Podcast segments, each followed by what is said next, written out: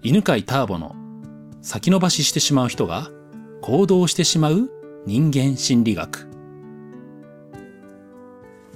はいこんにちは、えー、今ね梅雨時ですけども、えー、梅雨時の八ヶ岳でズームを使ってね収録をしております。今日の相談者はめぐちゃんでいいのかな？はい。はいこんにちは。こんにちは。めぐちゃんは普段どんなお仕事をされてるんですか？普段は、えー、神戸の IT 会社で営業をやってます。うん、うん、営業されてるんですね。はい。えー、じゃあ聞いてみたいことは何でしょう？聞いてみたいことは、うん、えっと去年 CP を1年間受講して、うん、でもともとあの他人軸あの人の顔色を伺って、うん、えー、人が人が褒めてくれることを自分の、うん、えー、自信にして、うん、えー、生きていたんですけど、うん、それが、えー、センターピース受けることによって、うん、他人軸から自分軸に移ってきたなっていう感覚は自分であるんですね。素晴らしい。はい、すごく楽になったんです。で、えーとまあ、次のステージとして共存軸っていうのがあると思うんですけど、うん、ちょっと、あのー、そこにたどり着ける気がしなくて行きたいんだけども、うん、なんか今自分軸がすごく強くて人を見下してしまったりとか 嫌だなって思った人の,、あの LINE のメッセージ来ないようにブロックしたりとか、そういうのはしてて、うん、えーとまあ、気持ちは楽なんだけどもなんかずっとこのままも嫌だなって思ってるん。です。うん、今の状態から、うん、その苦手な人も少なくなってきて、うん、他人も自分と同じように大切にするようになるためには、どうしたらいいでしょうか？あいいですね。かなりハイレベルな質問ですね。じゃあちょっとね初めて聞く人のためにね説明するとセンターピースでは、えー、成長の段階をね他人軸自分軸共存っていう3つで分けて説明してるんですよね。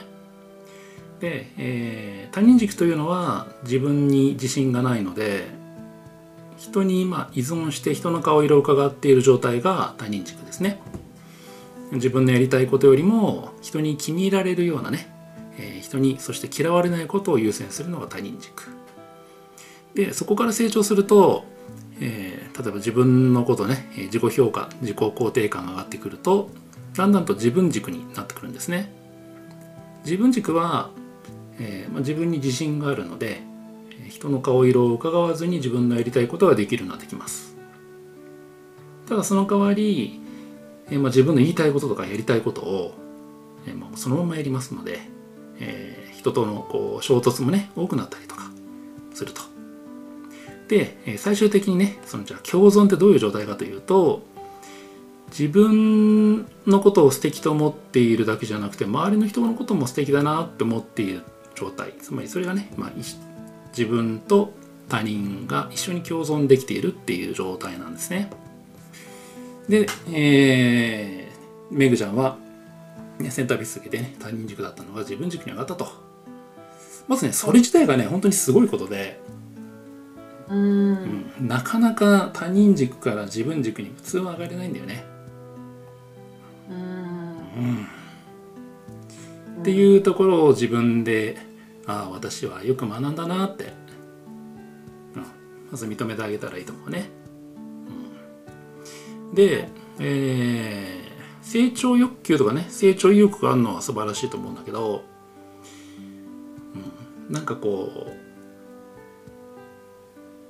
結局ね自分軸と共存って何が違うかというと自己否定があるかどうかなんだよね。うん。うん。うん。で自己否定がそうそうあるとそこでえー、そういう自分じゃなくなるように頑張って努力して成長したり能力をつけたりするじゃない、うんうん。うん、そのけ、ね、うん、その結果そういう努力をしてない人とか、うん、なんだろうね。まだ成長してない人に対しての見下しっていうのが生まれるわけ。うん。うん。なるほど、うん。そんな気がします。うん。素晴らしい。うん。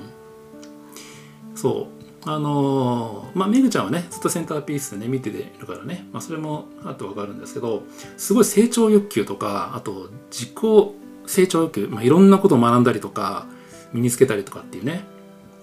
その活動も活動量も多いんだよね。ビジネスのことを勉強したりとか。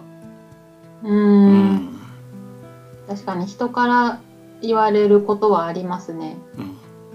うん。でも自分ではまだまだと思ってるのかなうんもっと行動しなきゃ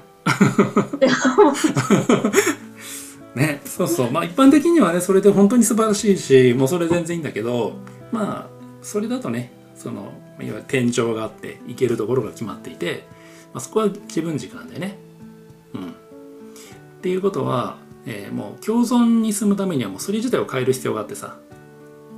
ほうんうそれ自体成長欲求をちょっと控えめにするってことですか？うんっていうのはねなかなかできなくて。なぜかというとめぐちゃんの場合自分がダメだっていうのは気持ち悪いから許せないから、うん、だからもっとこうなりたいっていう強いエネルギーが湧いてくるわけじゃん、はい。うん、だからこうなりたいを止めることはできなくて何ができるかというとこういう自分はダメだというのをあその自分もこんな素敵な自分だっていうふうに変えていく作業をもっとやっていくといい。うーん。うん。否定してる自分もねぎらってあげるってことですか？うーん。まあまあその部そういうのもあるけどじゃあちょ、えー今日はね一個試しにやってみましょうか。はい。うん。じゃあ結構あのずーっとその成長して頑張ってきた人って過去のことを忘れてることがあるんだけどうん。うん。うん、自分のさどういうところが嫌だ？えー、怠け者なところ。怠け者なところね。いいねいいね、はい。うん、じゃあそれをね、うんまあ、今日は簡単にねちょっと肯定してみたいと思うんだけど、はい。うん、例えば具体的に言うと何に対して怠け者なの？何に対して？どういう時？眠い時にお昼寝したりとか。そりゃ怠け者だね。それダメだね。もう俺は今日昼寝してるけどね てか俺は大体2時から3時くらいの間お昼寝の時間だけどね。ああ最高ですね。最高だね。うん。今仕事部屋でさあの 布団があるんだけど、もう最高だよ。うん。まあこういう話を聞いたりとかしてもね肯定できるんだけどじゃあ、お昼眠くなって寝ちゃうのは怠け者だったわけじゃんうんじゃあお昼眠くなって寝るのって見方は変えたら、まあ、自分じゃなく例えばターボさんが見たらでもいいし他のなんかすごくポジティブな人でもいいんだけどどういう見方をしたらまあどんなプラスに見える？自分の体の状態をちゃんと感じられててうん。無理をせずに休息が取れている素晴らしい。いいね。うん。うん。俺すごい重要だと思うんだよねそれね。そうなんですよね。分かってるんだけど。ああ。でもダメだなと思うんだ。うーんそっちの方が強いですね。ああいいね。どうしても。うん。じゃあそれはちょっと深い話なので次回扱うんですが今日までのところをまとめますね、えー自分がダメだなと思って成長しようと思うと何が起きるかというと、え成長はできるんだけどそこでね、え限界が来ます。それがね自分軸の限界といって、えーみんなのことを素敵だと思えない。で嫌いな人がどうしても出てきてしまう。で嫌いな人を排除したりとか見下すっていう問題が起きます。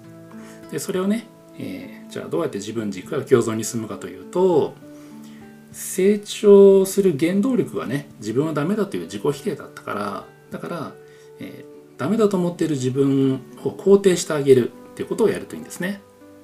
で1個挙げてみてね、えー、見方を変えたらそれってどんなプラスの面があるだろうって考えるといいです。